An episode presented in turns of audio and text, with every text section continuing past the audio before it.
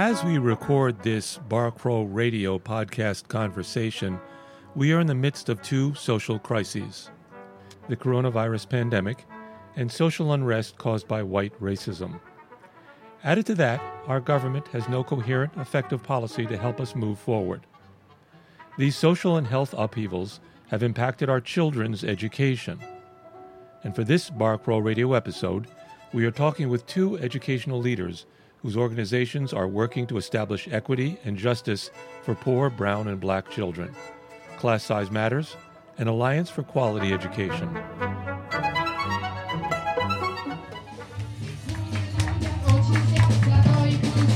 BCR conversations continue over Zoom as we yearn for the day when we will be talking to interesting people at our favorite neighborhood bars. So, with that, here we go.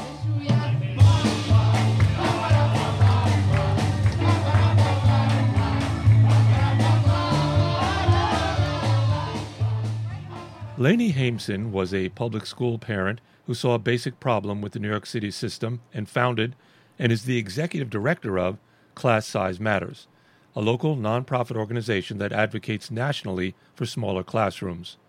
Amongst many prestigious awards, Ms. Haimson received the John Dewey Award from the United Federation of Teachers in 2007, was named one of New York City's family heroes by New York City Family Magazine in 2009, and was honored as an extraordinary advocate for our children by Advocates for Justice in 2018. She has appeared on CNN, Fox News, WNBC News, NPR, Al Jazeera, Democracy Now!, and others. She has written widely in national op ed pages and in 2015 was named in the top 10 of influential people in education technology by Tech and Learning magazine. Jasmine Gripper is the newly appointed executive director of the statewide advocacy group Alliance for Quality Education, or AQE.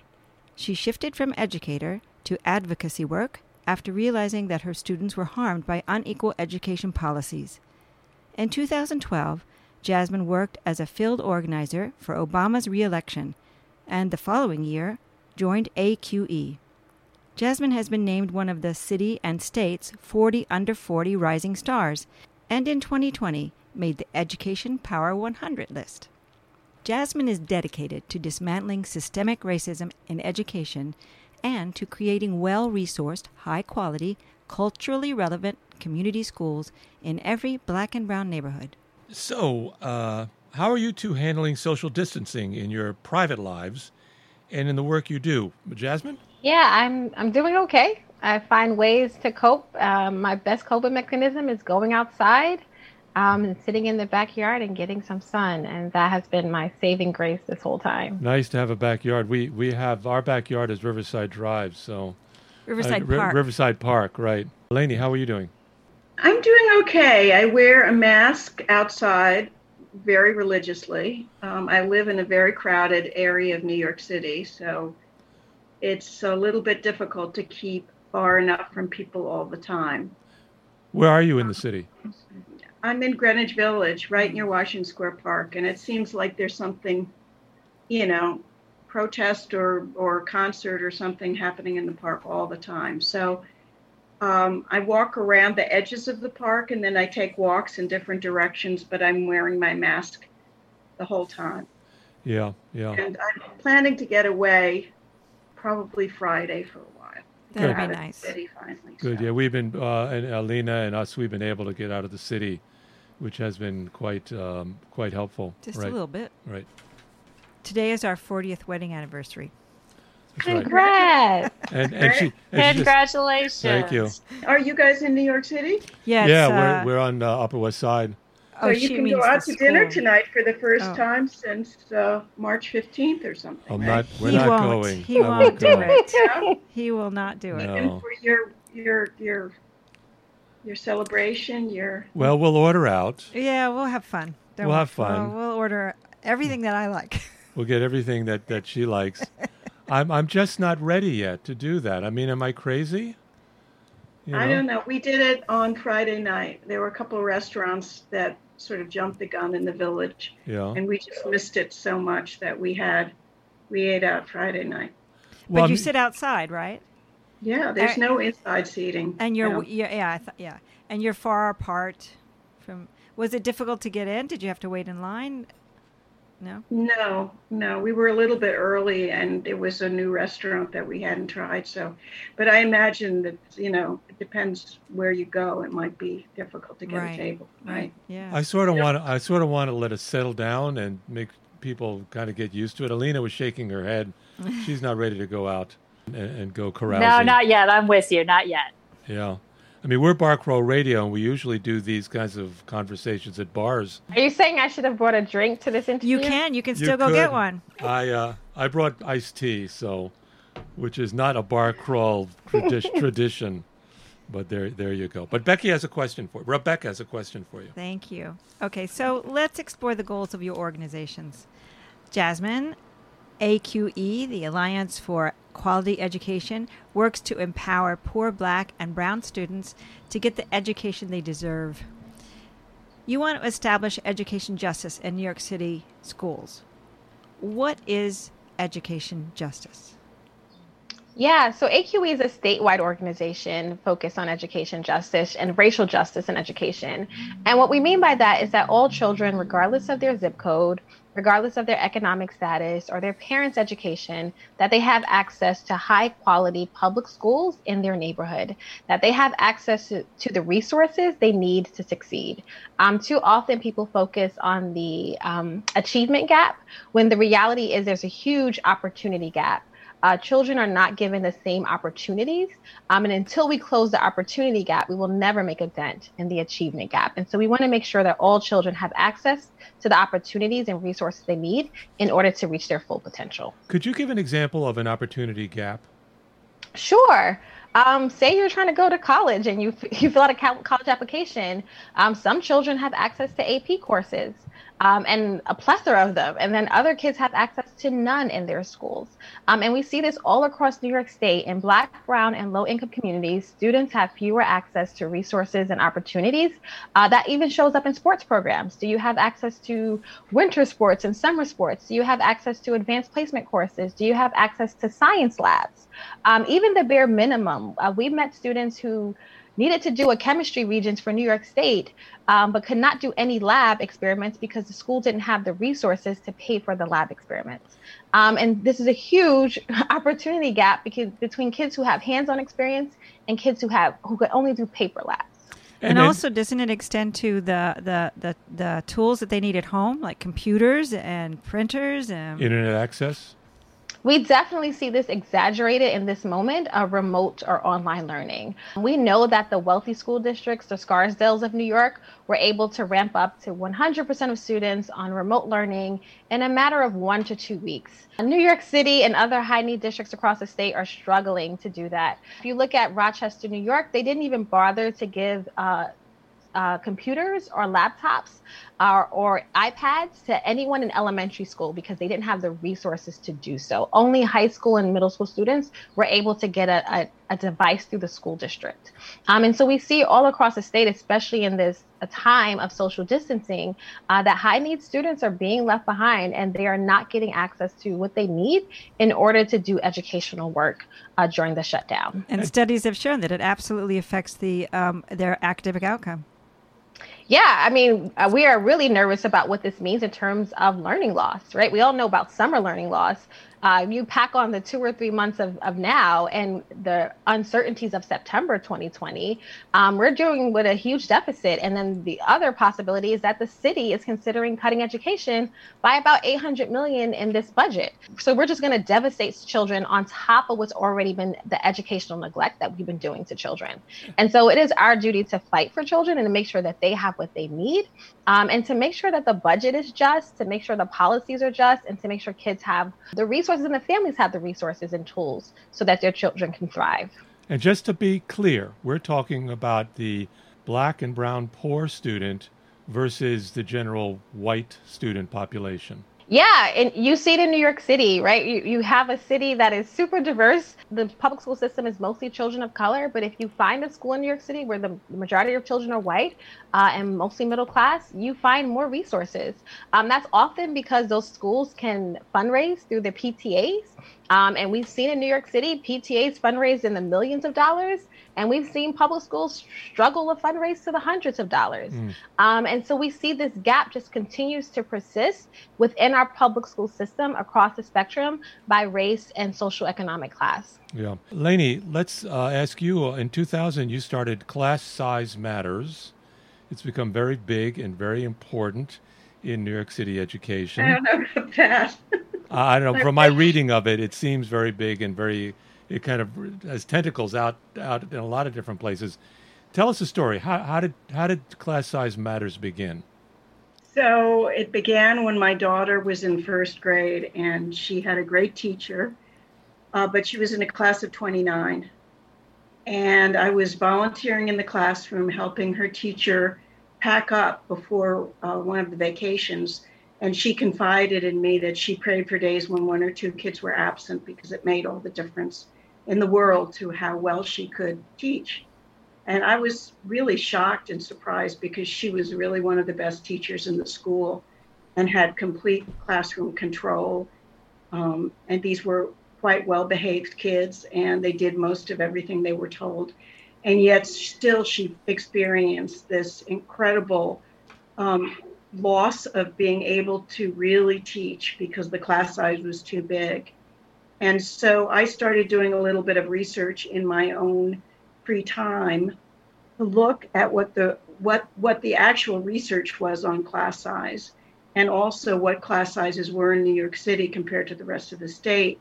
And I discovered two things which I hadn't known, which was the research was very strong that class size makes a difference in terms of a whole um, bunch of out, student outcomes, including test scores, grades, um, disciplinary rates, uh, teacher attrition, student engagement. Really, every, anything you can observe or measure is better in a small class.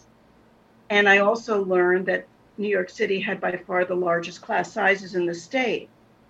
And I was kind of appalled because I thought up to that time, that we were doing our best in terms of educating kids in New York City public schools, and that we had a lot of immigrant kids and a lot of poor kids, and we were doing everything that we knew how to do to improve education. Um, but then I realized very clearly that we weren't doing the one thing that would make the most difference, and that was lowering class size. Is is this class size problem prevalent in all the schools and both the schools that with with needs children as well as schools with you know? Class sizes are very uneven across the city and what it depends on most of all is usually how overcrowded the school is. There's a strong correlation between school overcrowding and class size so that um, there are some areas in which they're mostly white and asian kids where you will have very large classes. And there's some kids uh, areas where there are a lot of immigrant kids where there are a lot uh, very high class sizes because those are where enrollment has been growing most. But you can get overcrowded schools in every part of the city with every kind of demographic background that you can imagine in every community. It's just extremely uneven from one school to the next. Right. And jasmine you you would see the same thing in the schools that you've been uh, representing? Class size is not just a problem in New York City, it's a problem throughout New York State um, in terms of students attending classes with a size too big, we know that students need the one on one individualized attention. Um, we know the students who need it the most are students who are coming from poverty, students who are English language learners, uh, students with disabilities.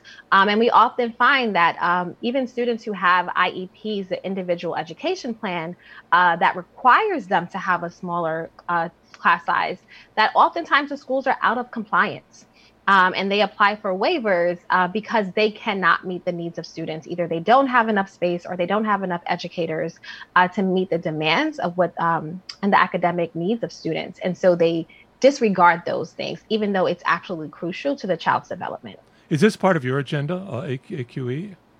Yes, we've been a part of a lawsuit with Class Size Matter, um, suing the city and the state at different times to, to make sure that we invest in smaller class sizes uh, to ensure educational rights of students. Our children went to public schools. Our daughter, though, uh, we chose for her uh, Urban Academy, and it's a high school that has very small class size. And um, there are educators from 20 years ago who really that started the school uh, um, really believed in the small class size as being so important. And I think the biggest class she had when she was in high school was maybe 13 students. And that was a big class. That's amazing. That's amazing. It's a great very school. Highly unusual. They gave up I, I textbooks. doubt, yeah, I doubt they're that small now in that school, but they may be smaller than the average high school um, class size. One of the other things that's really important about the research on class size is though all even though all kids benefit from smaller classes, those who benefit the most tend to be disadvantaged kids, kids from low income families, kids of color, who see twice the benefit of smaller classes than average white middle class kids.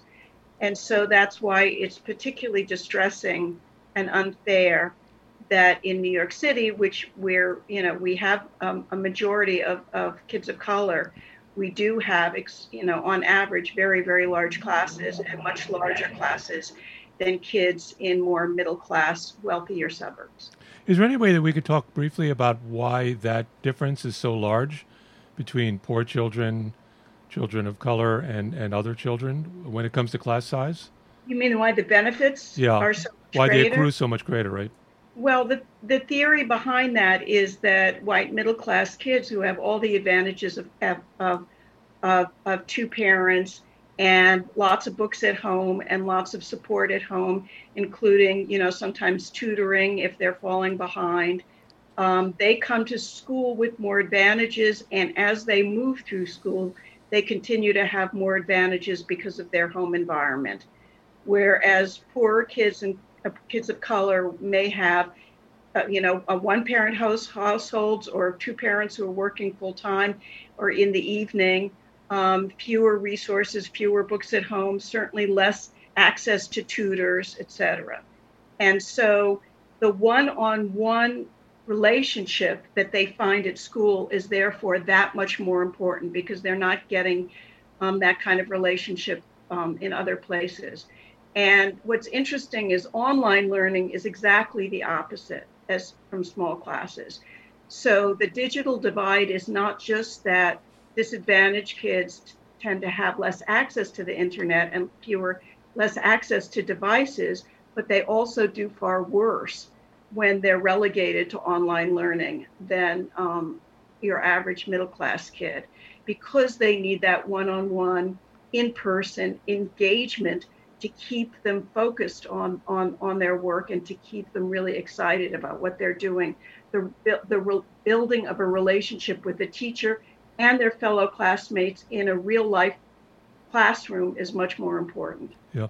Lainey, when, when I was um, doing my research for this conversation, I noted that you are doing a lot of things that seem to be different but all relate to class size. Um, you deal with the uh, Department of Education teacher contracts, school leadership teams, which the teachers and the parents get together, uh, the city's comprehensive education plan, uh, student privacy. Uh, very interesting to read about the Gates inBloom initiative, which which you were important in taking down, um, and we certainly yeah. do a whole program on that.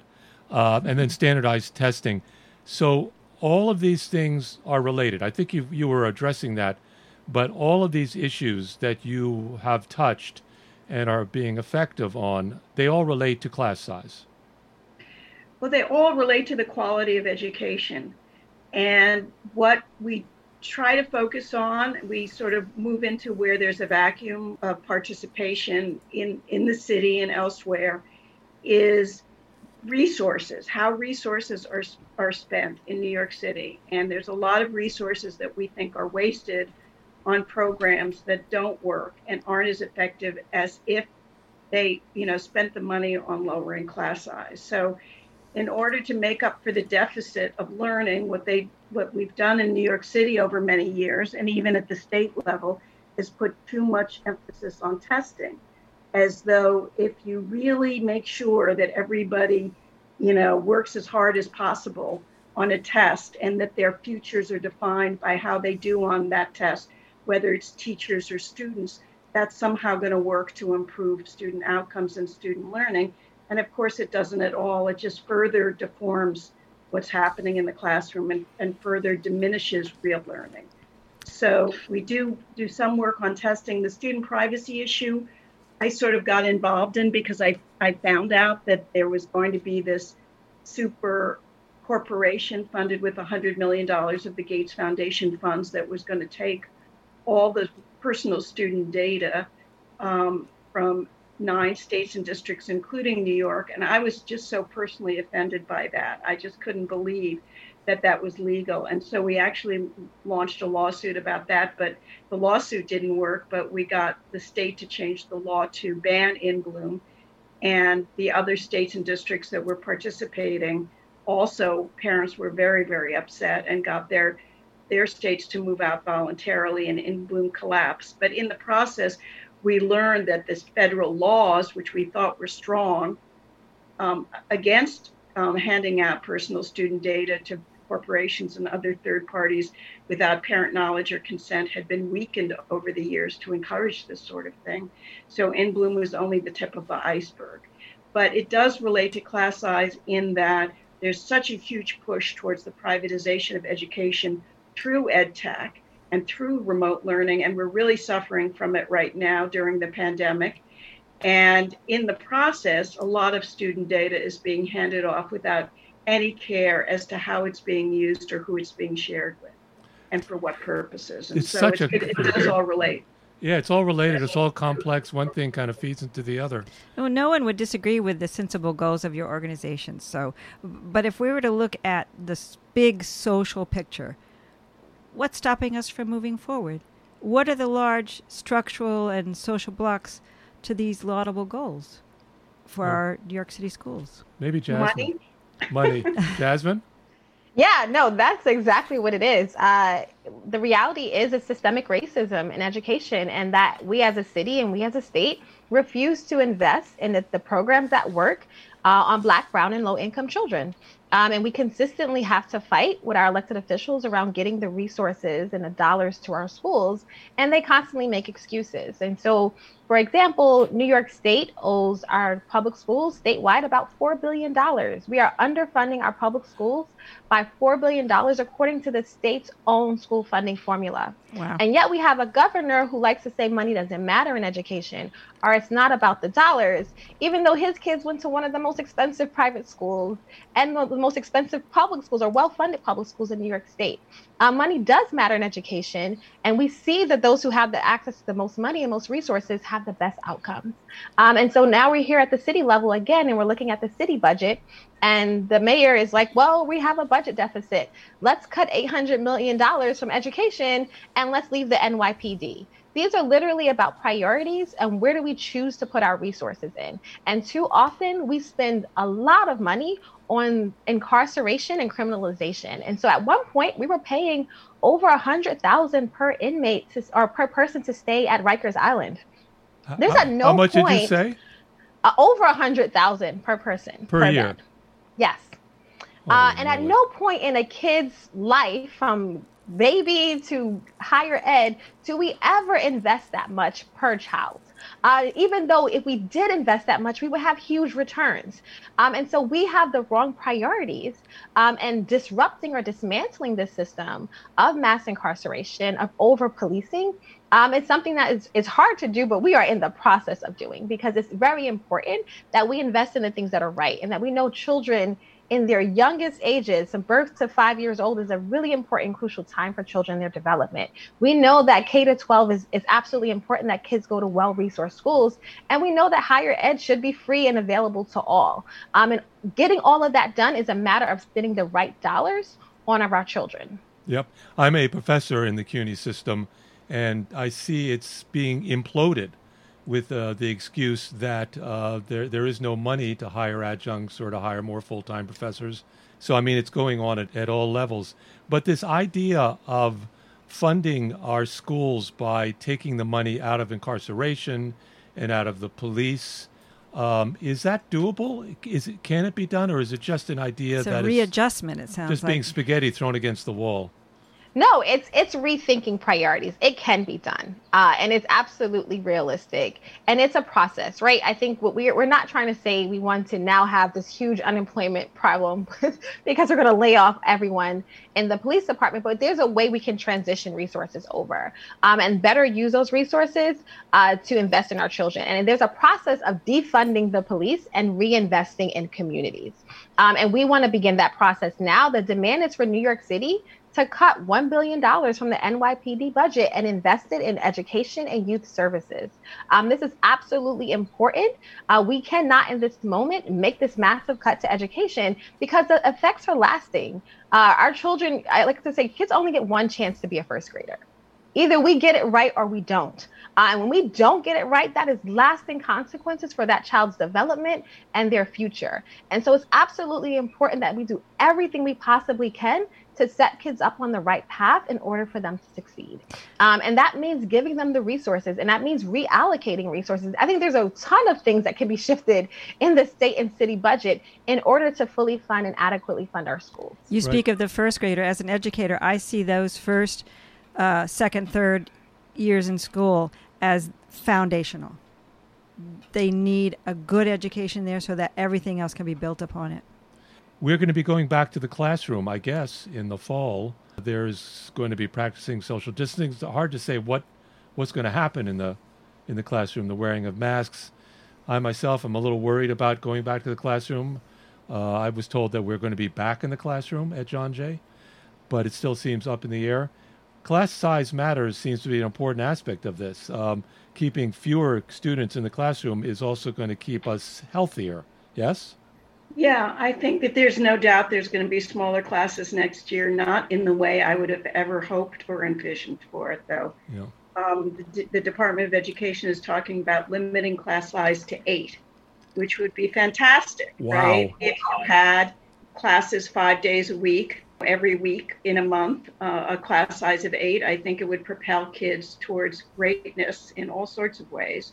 But what's going to happen instead is they're going to get those days of eight kids in the class, maybe one day a week, or two days a week, or every other week, or every third week. And it's going to be um, combined with online learning. And so I have no predictions as to what the outcomes of that system is going to be. What's un- really unfortunate is that we have very a, a lot of very overcrowded schools in New York City. So uh, more than half a million kids are in overcrowded schools, according to the DOE's own metrics, which underestimate the actual amount of overcrowding and have actually very large class size standards. What I think they may end up doing, which is also very unfortunate, is leaving it up to schools to try to design their own programs, um, given that limitation of eight kids per classroom. And they'll be dividing up a lot of gyms and libraries and ways that won't be ideal either. What's really, really sad is we've gone so many years in not reducing class sizes. And in fact, class sizes went up sharply, especially in the early grades, starting with the last recession in 2007, 2008, uh, when actually the city was legally mandated to be reducing class size and never did. And that was one of the reasons for our lawsuit. And the state never gave us all the money that they were supposed to give us either, but the city cut back and the state cut back. And now we seem to be going into another recession where class sizes actually, when we all actually go back to school, will start going up again because we won't, our schools won't have the budget to keep the teachers that they need. We have a campaign now saying to the city, we want you to spend a big chunk of that money where uh, we hope you'll be cutting a billion dollars off of police. And actually, the city council is united in negotiating for a billion dollars cut from police to um, more staffing in schools and more health and safety measures in schools, which um, recently the, the National Association of Superintendents estimated would cost up to $500 per student which considering that we have a million students in New York, that alone will cost us $500 million. So, I mean, it's really, uh, we're in a tremendous crisis here, both economically, educationally, and with uh, a pandemic upon us, and it's very hard to see how everything's going to work or fit together. But I think it's almost everybody who's looked at this issue in a serious way realizes that our schools are going to need more staffing next year, more health and safety protections, and more money um, instead of budget cuts. And we, I just wanted to mention also, we did uh, actually campaign for the busing contracts to be cut this year because we weren't using busing anymore. And that was a controversial proposal because people don't want to see bus drivers left um, laid off. But I pointed out that they could go on unemployment, and actually, the CARES Act allowed for unemployment for some workers that was more than what they were getting paid. So this, so the DOE is going to be actually listen to us for once, or listen to this city controller that wrote a letter um, saying the same thing.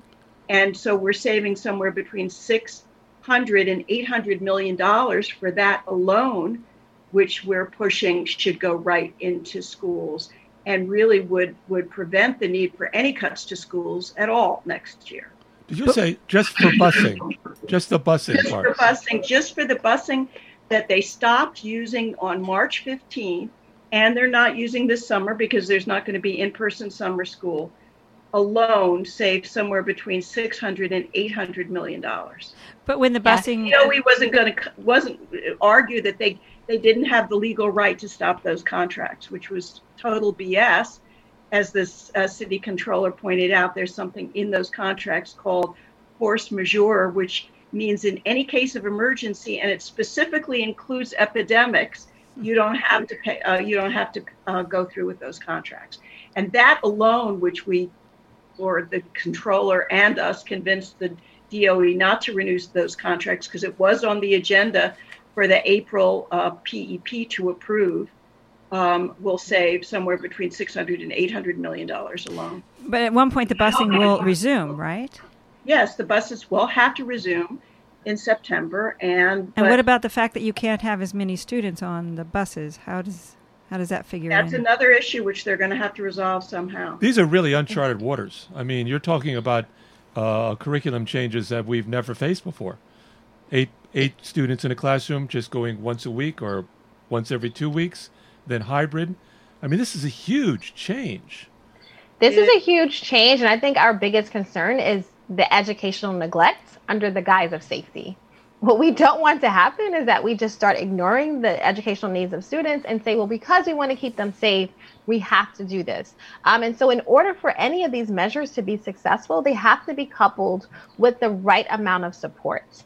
Um, like Lainey said earlier, children, especially low income children, black and brown children who are coming from adverse conditions, who are coming from poverty and trauma, are not learning well when they're just sitting in front of a computer. Um, when New York City even experimented with this, I think through Facebook, um, the Facebook founder, uh, Zuckerberg, uh, started a high school where they did all this online learning. The kids revolted and they had a walkout. They were like, this is not real learning. Wow. Um, and so we know what works is the relations with kids, right? Have the adult and children having relation a relationship and feeling supported and loved. And how do we replicate that if we cannot be in the classroom every day? How do we make sure all kids are being checked on? How do we make sure kids are, are learning and actual learning? I think what's real now is that kids are, and everyone's complaining that they're not learning, they're just doing busy work.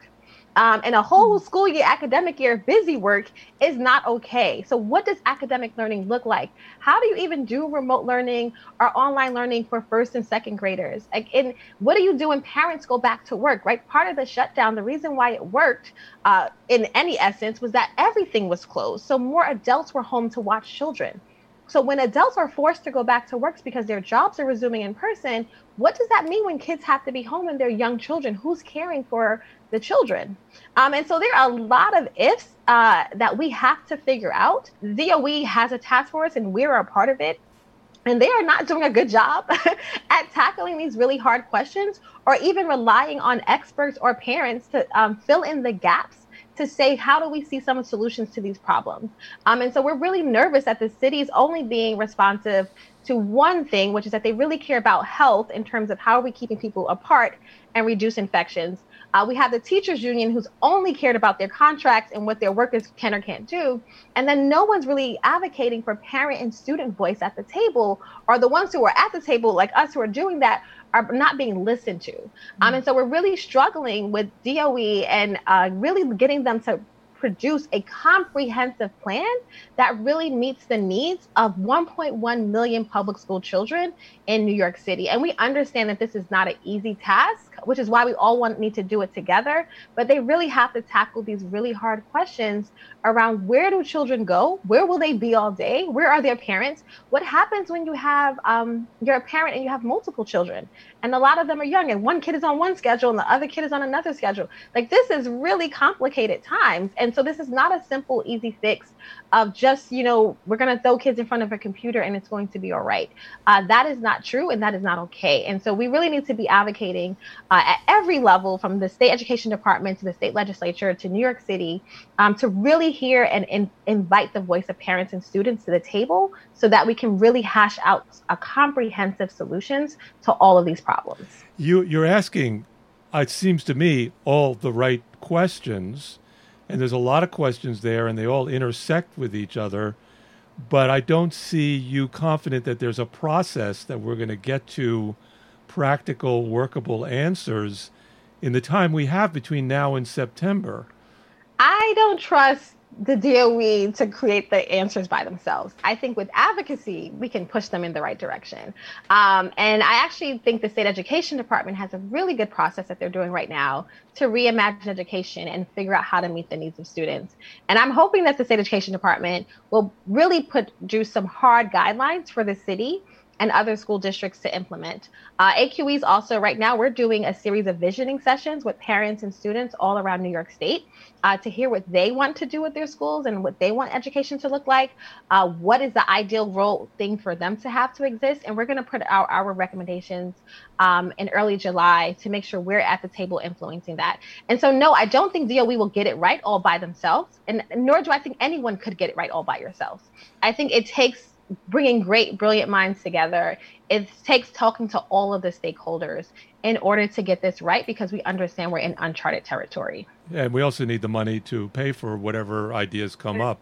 Are there any models out there that would be helpful in coming up with a solution that will work in September?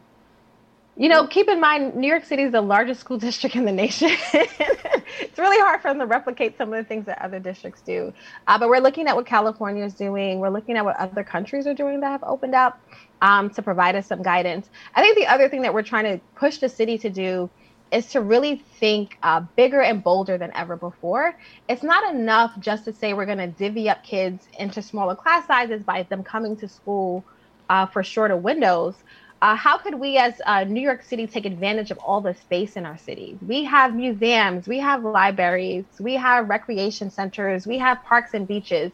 How do we now incorporate all of these buildings to be learning sites for our children to go to and learn and we have enriched activities um, as part of their learning experience? And so, what we're really trying to push the city to do is to think creatively about solutions um, that enrich enrich children's education this time and not just diminishes it. May I say, I don't have much faith in our political leaders in coming up with those creative answers. I have faith in you two, but not the so leaders. We had we had a, a conference, a two-hour conference on Saturday. First, we put an online survey that got almost 400 responses in nine days from parents, teachers, uh, CBO representatives, et cetera, with lots of detailed ideas, concerns, and questions. And then we had a two hour conference on Saturday with 100 people participating in 10 breakout groups. And we're putting together the ideas and the recommendations right now um, from the survey and from the breakout groups. I hope to have it finished by the end of the week. I am one of the people appointed to the Regents Advisory Board that's meeting on Wednesday. Um, and I hope that that is a better process and we will be we provided some of the ideas from our breakout groups and our surveys to uh, three of the Board of Regents who came at the end of our meeting, as well as two representatives from DOE and uh, several elected officials, legislators, and city council members. We didn't have anyone from the mayor's office, even though we invited the mayor to come. I agree with Jasmine that the DOE doesn't seem to know what it's doing. Um, there are other districts which have come up with plans a lot quicker um, than DOE, but I wouldn't mind that so much if I felt like that they were really listening to parents and teachers and and advocates on these issues. And I just don't see the process really happening. So I don't know what, what's happening within the bowels of the DOE, but right now I'm a little worried that what they're going to do is just leave it up to every school to sort of decide what they want to do given the requirements of eight kids in a classroom and that's it. And and not give them any more money not give them any more support not give them any more guidance not give them any more ideas. And so kids will only be in school like one day a week or two days a week. And then all the problems that flow from that both educationally and as jasmine was saying what are their parents going to do during those times when they're at home? But one of the ideas that we did come up with that several people seem to like a lot, and I'm interested to see what Jasmine has to say about this as well, is that this is a time that this the DOE should be really harnessing all the possible um, staff and volunteers from all these CBOs that exist, like Literacy Inc. and and reading groups and all the rest, and, and the after school groups.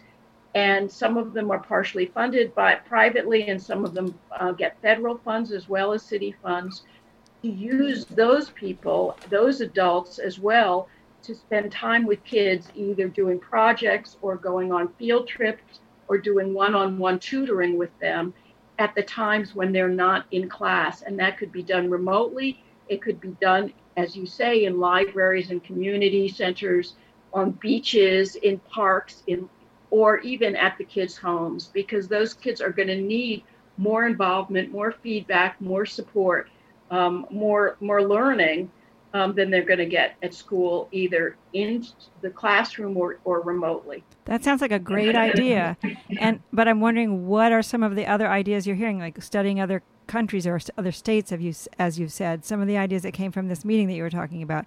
What are some What are some of the ideas about how this could work? Yeah, I know one of the things that our parents brought up is that they want live instruction. Um, a lot of the remote learning so far is that there's online assignments that kids are doing, um, but they're not getting a lot of live teaching and actual teaching. And so I know one of the ideas that our folks came up with is that they really want live instruction to happen um, on a regular basis and that kids are interacting with an adult and they're doing new material. I think other ideas that came up is that, you know, parents want, again, they want to reduce class sizes. They were like, we want to meet, we can meet anywhere as long as it's a, it's a smaller setting.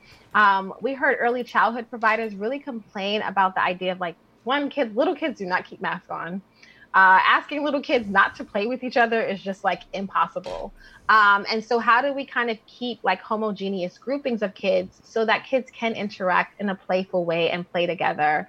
um, and not have to worry about uh, you know social distancing so much all day long because it's just impossible kids want to play and we have to allow them to, to do so in a way that's safe um, and so like how do we really encourage or make space for that and so there are a lot of things we're exploring through our visioning sessions um, and really excited to hear about what happened in Laney's session um, and to pull together a robust set of uh, plans and agendas that um, we can push for at the city and state level. Yeah, I wish there was more reporting on this. I mean, generally, um, about what, you know, where we're going and that there are people like you and organizations like you working to find answers that are effective and practical. And hopefully yeah. the, the state will listen. Yeah. So we, I, I actually talked to someone who works at one of the rec centers in New York City, which are these uh, schools that are opened up for frontline workers' kids, and she works in a, a pre-K class for for kids who are uh, three and four, and they have I think eight kids in the class, three adults, which is great. And she said they do wear their masks when they play outside or in the gym. They they get to play three times a day and she was surprised, but they're very agreeable to wearing the masks. But then when they come back in the classroom, they don't. They tend not to wear the masks so much, and they're not. The the adults are not um, very strict about that, but they do manage to keep them somewhat apart, except when they're like at the water table or the sand table or whatever. But another thing that um, the health and safety breakout groups talked about a lot was regular testing. I think right now in New York City we do have really um, pretty pretty good um, testing capability, and I think that something that everybody wants is regular uh, testing, COVID testing for kids and adults. And I don't know how much that would cost, and I don't know exactly how it would be done, but that's something that people think is doable, as well as, of course, taking temperature every day, which is something that they do um, in schools abroad. Uh, they're doing the temperature uh, check at the at the rec centers. I was very surprised to hear there's no testing of adults or kids at the rec centers. And in fact, rec center that with that this person worked at, the supervisor actually got sick with COVID and came back within a week, which is not good, great. Um, but none of them were asked to test, which I found incredibly um, irresponsible. But um, those are some of the things that we've been talking about um, on the survey and in the breakout groups regular testing, uh, mask wearing, um, and, and some of the other things to uh, temperature taking to try to ensure that kids and adults stay as healthy as possible. They all sound like great ideas. They have to make it work. It's yeah. going to cost money. Thermometers cost money, masks cost money, tests, PPE costs money, more nurses cost money people say that you know not every school has a nurse well every school is going to need at least one nurse if not more and it's hard to see how they're going to get along with just one nurse yep Linda, you're on the steering committee of the New York State Allies for Education, a coalition of groups that led the exam opt out movement across New York State. What's the problem with standardized testing in our schools? Tests are terrible. The state tests are completely unreliable, and, and, and every teacher who looks at them says they're so badly designed, first of all. Second of all, there are too many high stakes attached to those tests still. So they took away most of the stakes for the teachers, even though there was a big push a few years back that the governor led to make sure that every teacher was rated on the basis of student test scores. And that was eventually um, realized it was ridiculous. And so they've, they've done away with that. Um, but still, in New York City, a lot depends on kids' test scores. So kids are getting um, admitted into schools, middle schools and high schools, on the basis of these test scores, which are not only unreliable, but they are also very um, discriminatory in terms of kids of color, uh, kids who are special needs, immigrant kids do worse on these tests. So you need to, number one, take away all high stakes tests. Uh, in other words, you take take away the stakes that come with the test and then you need to design better tests that are more reliable and more reasonable.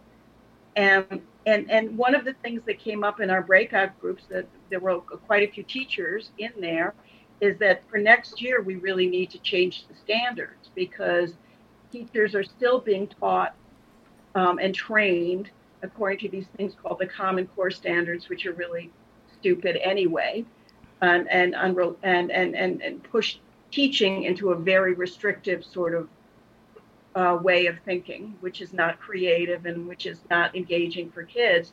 But they're uh, associated very strictly with different grade levels. And given that we have suffered this year with a loss of learning because of the COVID crisis, we're going to we strongly recommend that the state adjust those standards, not downwards, but to more reasonable levels and that the tests have to be changed as well um, if they're going to be given at all. One sort of silver lining out of all this crisis and all of the terrible things that have happened this year is that the state tests were called off. And it looks like um, it's been really hard for the college board to give the SATs and the ACTs. So, pretty much all colleges are no longer demanding SATs or ACTs for next year. And a lot of states are realizing that they don't need these tests and they don't serve any good purpose at all. So um, we'll see what happens with that, but it's really sort of the, the Regents were already, the Board of Regents were already in a process where they were reconsidering the use of our high stakes high school exams. We're one of the few states in the country that require kids to pass specific tests to graduate from high school. And that's shown not to have any good effects in terms of student outcomes or learning, but to essentially relegate more kids um, to be dropouts and eventually incarcerated. So the regents, we finally have a more progressive group of, of regents who are starting to move away from those uh, regents um, exams and they were going to come up with alternative ways of graduating from high school and they were having really good public sessions and, and all that and that was cut short by the covid pandemic but we're hoping that they we can keep on pushing them in the right direction to get rid of our Regents um, high school exit exams, which are really ridiculous. Jasmine, what about Pearson, Pearson Publishing? That I know they receive a lot of money to create these tests, but are they reliable? Are they fair to our students? No, they're absolutely unreliable. Uh, Pearson's, I think we, we've tried to really call out industries that are just simply trying to make money off the backs of public education and aren't actually providing a benefit. And Pearson's is one of those companies that's for profit. Uh, they have their hand in curriculum design, they have their hand in testing, um, and yet they're not shown to be thorough or effective. And so, um, no, their tests aren't good. They're, you know, we use the Pearson test. I think is one of the tests used for the specialized high school entrance exam in New York and City, for gift, and for the gifted, uh, exam, which is the this most ridiculous exam of all, to test four-year-olds as to whether they're gifted or not, and nobody believes that these are credible exams and they mean anything at all. So, if we have to continue so, with exams, who's going to create them? You know, teachers can create exams. Um, the idea is that we don't test kids just for the sake of testing and giving them a score. We test them to evaluate learning and to figure out the next step on their learning process. Exactly. Um, and so when we think about a test, the best person to design the test is the person teaching the students, um, and to check and see if they're learning. If they're if they haven't grasped the concept, concept is to reteach it uh, and we teach it in a different way so that students can grasp it. The idea that we test and like this, I got you with these high stakes consequences, that is problematic. Uh, and that's what we need to put a halt to yeah. um, and completely redesign. And we need to put an emphasis on testing that leads to better learning outcomes, that leads to high quality teaching. Um, that's what we want to see tests used for, not for these high stakes consequences for really young children. I recommend uh, anyone who listens to this podcast to look up the Pearson pineapple scandal. Um, which is a ridiculous yep. question. I read that today. I that Lane, Lane you you you kind of. I, uh, just, I just happened to have, and I would happen to be online, and I saw people, uh, some kid posting on my blog about this ridiculous pineapple exam, and my son happened to be in eighth grade. At the time And I came home, he came home and I asked him about this question. Did you get a question about a pineapple and a hare? And he said, yeah, and me and my best friend, we argued all the way home about what was the right answer. And the really shocking thing about that whole experience is that I learned it had been given in like four or five other states before New York. And every single time kids had been completely confused and flummoxed by these by these questions that made absolutely no sense. There was even a Facebook page about the pineapple and the hare. Yep. Kids posting about it. And yet it went on for years because Pearson kept on reusing it. And then when we exposed it, it got a lot more publicity because we're in New York, right? And that's the publicity capital. And they pulled it off the test. And Pearson, but Pearson actually had the nerve to put out a press release saying they had never heard any complaints about it before. It was all over. I mean, you you couldn't miss it. It was like on Facebook and everywhere. It was just ridiculous. Well, they weren't listening. That's, that's how unaccountable these testing companies are. That they have all these high stakes and supposedly accountability for the kids, and yet they keep on making the same mistakes and the same errors over and over. They've made, Pearson has made mistakes with our gifted tests. They have made mistakes with our state tests. They no longer do the state test, but since the pineapple thing, um, and that the, and the uh, specialized high school exam, which is a terrible exam, has never been independently vetted for either gender or racial bias. And in fact, there's tremendous evidence that it's biased against girls because girls do better on the state tests in New York and they get better grades and they actually do better in the specialized high schools, but they do much worse on the specialized high school exam and get admitted at much lower rates. Wow. So it's possible that a positive outcome of the COVID pandemic is that these tests are going to be diminished. In, in, Hopefully. in their, okay, all right. Jasmine, uh, this is another topic we've been talking about, and each one of these we could explore in, in depth about the strides made by the Black Lives uh, Matter movement and about raising the awareness about white racism in this country. We are a racist country. I mean, it's it's becoming so so clear um, that white racism is a key factor of our culture and our history. and who we are and how we think. Does AQE call for a culturally responsive uh, education leading to an improved democracy of equal citizens? Is that part of the program that you're pushing for? Absolutely. We want to see culturally responsive and sustaining education across New York State. You know, one, the Black Lives Matter, uh, there's a Black, Black, Lives Matter in School Week of Action that has three simple demands. Um, one is to hire more teachers of color, uh, to implement a culturally responsive education, uh, and to end the school to prison pipeline because we know uh, students of color are harsh, more harshly disciplined than their white peers. Um, it's a really simple platform. Teachers unions and other states have supported it. Schools, you know, do a whole week of action around it. Uh, in New York City, for some reason, the New York City Teachers Union, the UFT, refuses to support that platform. Uh, they recently tweeted Black Lives Matter, and we were like, oh, okay, I'm glad you acknowledge that now. Um, but can you take a step further and actually do more? Um, and so we want to make sure that our children matter in their schools, that they see themselves reflected in the curriculum and in the in the body of who all is in the, the school with them. Um, it's important that you see people that look like you. Uh, I was really fortunate. I'm actually a product of the New York City public school system from kindergarten to CUNY. Um, I actually went to an elementary school that was a community school in Brooklyn, New York, where most of my teachers were Black women, from the principal to every teacher in the building. And it was great to have such positive affirmations throughout my early childhood and education experience. Kids, that should not be the exception. That should be the norm. Black history shouldn't be something that we only teach in February. It should be weaved in the curriculum. And what we say is every subject and every hour of the day, we should be culturally responsive. Um, and that kids need to learn about the diverse cultures that make up New York. Um, and we need to celebrate that diversity in our curriculum, in the books we choose in our classroom, in the history lessons that we teach, um, and how we tell those stories really matters. Um, and we actually need to also do some anti racism and anti bias training for educators who are in our classrooms who bring that to our children. Um, and so all of that needs to happen simultaneously in order to be build culturally responsive schools that really support children and where they feel reflected. And we all know the research shows that when kids go, have studies, when they see themselves reflected in books and in the classroom with the educators, they do so much better. Um, and so it's like, why not? Why aren't we doing this? If we know the benefits are so tremendous, why is it taking us so long to get there? Why is it taking us so long to build curriculums that are culturally responsive? Why is it taking us so long to buy the right books uh, that are not just simply by white authors? Um, from a Eurocentric background. Um, and so we really need to push uh, the city and the state to, to adopt culturally responsive education as a way of being for our schools.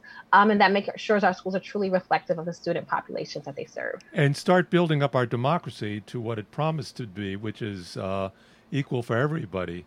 I mean, we used to call it civics, but uh, this is a new a new civics. I mean, civics is definitely missing uh, from our, our classrooms. Kids do not know how to engage in the political atmosphere. Oftentimes, they're learning this outside of the classroom. Um, but they need to know who their state representatives are, who their city representatives are, how the different levels of government work. It's absolutely important to our democracy that kids understand voting and how to vote. Um, and so part of the curriculum redesign is also how kids can be civically engaged um, and be drivers of this democracy right. uh, all along and can push for ways to make this democracy better. And how the media works too. Absolutely. That's, that's, and to question everything. I think that's absolutely important is that our kids learn how to question what's being told to them and question things appropriately and that like just because someone says it doesn't make it a fact right. and they have the right to question it. Right. Should school safety agents be separated from police control? Should school principals be in charge of SSA? We want cops out of our schools. I, I was listening to Lainey talk earlier about like the idea that we don't have one nurse in every school building. And that's absolutely ridiculous because if you look at the NYPD in schools, it is one of the largest police forces in the country. It is bigger than the entire uh, Las Vegas Police Department. It is bigger than the city of Dallas Police Department. It is bigger than the city of Boston's police department. So we have more police in our schools than patrolling entire cities, yet we don't have a nurse in every building. That is absolutely ridiculous. We do not need cops in our schools. Safety does not mean police. Uh, and like safety in this time means nurses in our school buildings. Safety means having access to counselors and grief counselors and support staff. Um, safety means having a room, like a sensory room where kids can go to if they're having a tantrum. When a five year old's having a tantrum, do not call the police on them, right? That's not what they need. Uh, they're not trained to deal with five year olds and their tantrums. Um, and oftentimes, what we're sold is that, well, the police will act as counselors, the police will act as, you know, other things. It's like, no, if you want counselors, hire counselors. Because when you hire when you hire cops, you get cops. Um, and we do not want cops in schools. And so I think one, we don't want this NYPD presence in our school buildings, especially as large as it is. But it's simply not enough to just take those uniform officers from NYPD and put them in a DOE and so they're going to wear polo instead of a police uniform and do the same role and think that that's okay. Like that is not enough. What we're saying is that huge budget of 400 million that is spent on police needs to be reallocated to other resources in our schools like the counselors, like the nurses, and the other support staff that we need for kids to feel safe and encouraged, and it's not police officers. Um, and so we want to build police free schools as much as possible and give kids the chance to be kids. And, I, and this idea is not unique and, and new, it exists. White, wealthy kids go to schools without police officers every single day. Uh, it is just black and brown children who are forced to go to schools that are over policed, uh, that are forced to go to schools with metal detectors, um, and people yelling at them every morning. Um, and so we want to dismantle all of those things and take them out of our schools and make sure they're welcoming places for children to learn. Lainey st- spoke with Matt Broom, the New York City Principal Superintendent of District 27, about this um, issue of the SSA.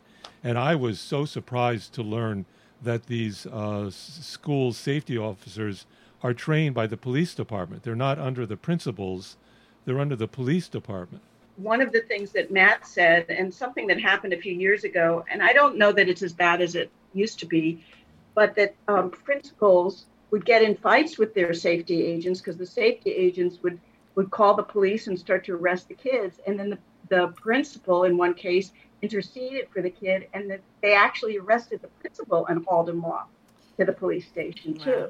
So it was like you're def- trying to principals are in some cases are trying to defend their own kids, their own students, from the school safety agents and from the police. And that just is totally untenable. And Matt told talked about, you know, how sometimes there was a fight across the street and he had to cross the street to try to do something about the fight.